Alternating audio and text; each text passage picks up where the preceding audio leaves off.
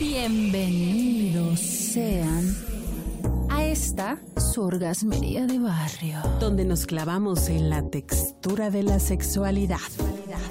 Mi nombre es Nadia Serrano y soy la mala influencer. La mala influencer. Yo soy Angélica García, la tulipán gordito.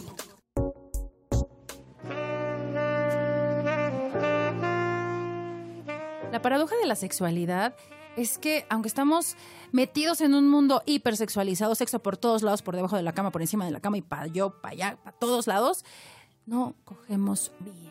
El orgasmo es algo que casi no conseguimos.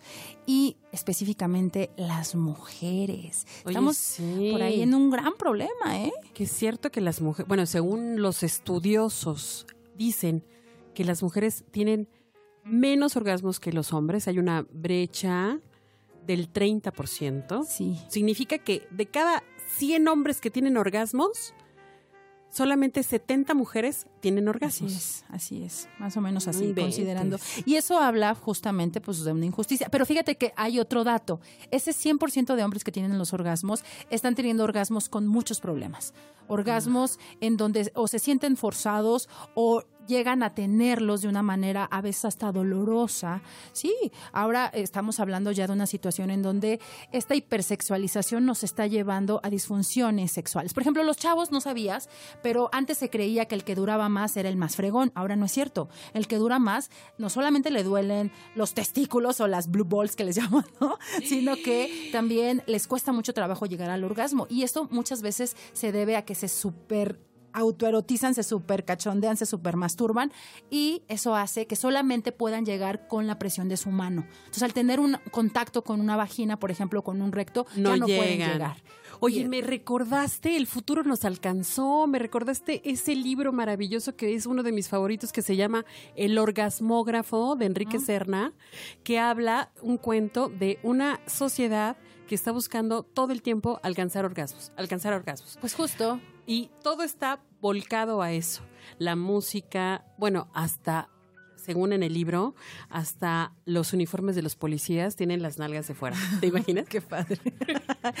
pues justo, y, y- y no se logra el objetivo, es lo que está sucediendo. Estamos tan metidos, estamos tan sobreestimulados que de alguna manera eso también nos genera ansiedad. Es que cansa, genera ansiedad, cansa. Sí. Después de escuchar reggaetón y de que todo, todo el tiempo esté hablando de lo mismo, de verdad terminas agotado. Lo que pasa es que se vuelve un modelo aspiracional difícil de alcanzar, porque entonces es un tema de multiorgasmos, de llegar rápido, de durar más y de rápido. Además, no solamente es un tema aspiracional, sino es fast track, ¿no? O sea, es de llega rápido y a más personas. Sí, porque además hay mucha demanda, ¿no? El chiste es además que tú entres en contacto con más personas porque entonces mejor serás como Claro, como entonces no amante. solamente hay una carencia de buenos orgasmos o de la calidad en los orgasmos, sino que además de poder vincularte con los otros. Entonces, en general, la sexualidad está del nabo.